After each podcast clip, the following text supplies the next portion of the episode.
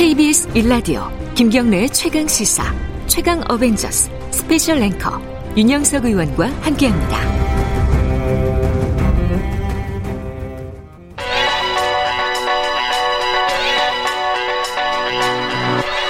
최강 시사 김수민의 눈. 뉴스의 이면과 행간까지 꿰뚫어보는 김수민의 눈. 김수민 평론가 나와 계십니다. 어서 오십시오. 네, 반갑습니다. 네, 미래통합당이 지금 새로운 당명을 아, 발표하기 위해서 당 안팎에서 다양한 의견을 지금 수렴하고 있습니다. 로고와 당세까지 지금 아, 새롭게 바꿀 그런 예정인데요. 오늘은 통합당의 새로운 당명은 무엇인가 좀 전망을 듣고 싶습니다. 네, 지난달 31일까지 설문조사를 실시를 했고요. 오는 21일 새로운 당명을 공개할 계획이라고 알려졌습니다. 어, 당명 공개에 이어서 당색, 로고까지 교체가 된다라고 하는 예측이 나오고 있습니다. 네, 이 당명을 바꾼다는 것도 상당히 그 쉽지 않은 그런 일인데요. 네. 어, 이란 미래통합당이라는 이름은 어떻게 보십니까? 솔직하게. 예, 저는 이제 좀 바꿔야 된다는데 무게를 걸고 싶은데요. 뭐 총선에서 졌다고 해서 단순히 바꾼다 이거는 아닙니다. 근데 이제 당 명의 가치가 어느 정도 들어가 있느냐 이것이 문제가 될 텐데 어, 국민들은 정당들에게 우리의 미래가 무엇인가라고 묻고 있는데 미래다. 라고 당명의 미래 통합 이렇게 음. 들어가 있는데 어 미래가 무엇인지에 대한 설명 그리고 통합에 대해서도 무엇이 문제였고 어떻게 통합해야 되는지 여기에 대한 설명이 좀 가치가 들어가 있는 단어를 통해서 교체될 필요가 있어 보입니다. 네. 일단은 뭐 바꿔야 된다는 그런 말씀이 있는데 네. 지금 시점에서 아, 이것을 변경해야 할 그런 필요성이 있을까요? 내년 4월 재보선에서 새로운 당명을 선보여야 한다면 선거를 앞두고 짠 하고 선보이는 것보다는 어, 미리부터 좀 내보여서 면역력을 키워야 된다. 저는 그렇게 표현을 하고 싶습니다. 그러니까 당명을 뭘로 짓든 간에 뭐 이건 민주당 경우도 마찬가지인데 어떤 패러디라든지 놀림감이 되는 것은 항상 있던 일이었거든요. 근데 네. 그런 과정들을 다 거쳐가면서 통과 의뢰로 거치는 거기 때문에 어, 만약에 바꿔야 된다면 아마 좀 서두르는 게 좋지 않을까 그렇게 보여집니다. 네, 저희가 이제 사전 설문 조사를 해보니까 세 당명의 네. 키워드가 자유, 보수, 국민, 민주, 미래, 희망, 한국 등이 지금 거론되고 있습니다. 그래서 이 중 1위가 이제 응답자가 한 21%가 지금 아, 꼽았는데요. 자유당이라고 하는 이름인데 이 이름은 어떻습니까? 네, 그 일장일단이 있는데요. 일단 장점은 대한민국 헌법에도 보면 자유민주적 기본질서라는 음. 단어가 들어가 있습니다.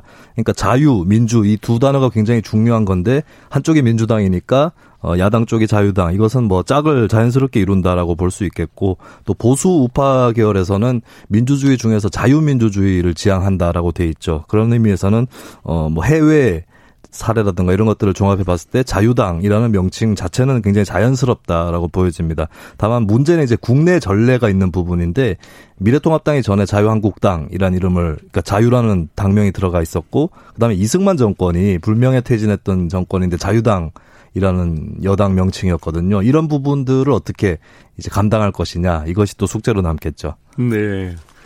보수 우파 계열의 그 정당 중에 영국에는 이제 보수 보수당이 있고 네. 또 미국에는 공화당이 있는데 아, 이러한 이름들은 어떻게 보십니까? 저는 보수당보다는 공화당이 낫지 않을까 싶습니다. 보수라고 해버리면 이제 국민들 중에 일각을 대변한다라고 하는 그러니까 외연 확장에는 좀 도움이 되지 않는 이름이 아닐까 싶고요.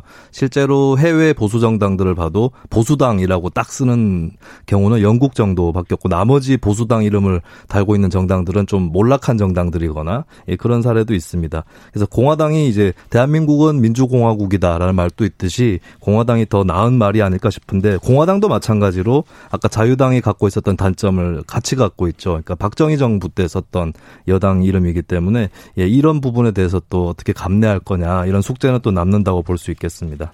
네, 당내에서는 지금 우리 김종인 비대위원장이나 또 일부 비대위원 중에 네. 민주라고 하는 이름을 상당히 애착을 많이 가지고 있는데 네. 민주라고 하는 그 어, 당명을 넣는 것이 어떻게 좀 가능하다고 보세요? 민주라고 넣는다면 이제 두 가지 형식이죠. 땡땡 민주당이거나 민주 땡땡 당인데 땡땡 민주당은 더불어민주당이랑 너무 비슷해 보이니까 아마 피하게 되지 않을까 싶고요.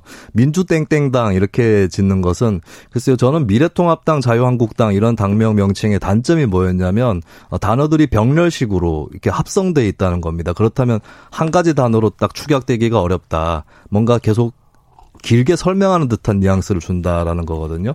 그런 의미에서 이제 두 가지 사례를 다 고려해 본다면 민주라는 말이 과연 들어갈 수 있을까 이것은 좀 의문이긴 합니다. 네, 과거에 이제 한나라당, 새누리당 이런 순우리말도 썼는데 네. 어떻게 생각하십니까? 그때는 이제 그 보수 정당 계열이 굉장히 강성할 때고 조금 더 누그러진 이미지를 통해서 외연을 확장을 깨야 될 때라면 현재 보수 정당은 이제 재정립이랄까요? 그런 단계를 거치고 있는 거고 만약에 한나라 새누리식의 좀 가치가 분명하게 드러나지 않는 단어라면은 네. 어, 오히려 단점이 크게 작용할 수 있다 이렇게 보여집니다. 네, 감사합니다. 지금까지 김수민 시사평론가와 함께했습니다. 이번은 여기서 마치고 잠시 뒤 3부에서 뵙겠습니다. 일부 지역국에서는 해당 지역 방송 보내드립니다.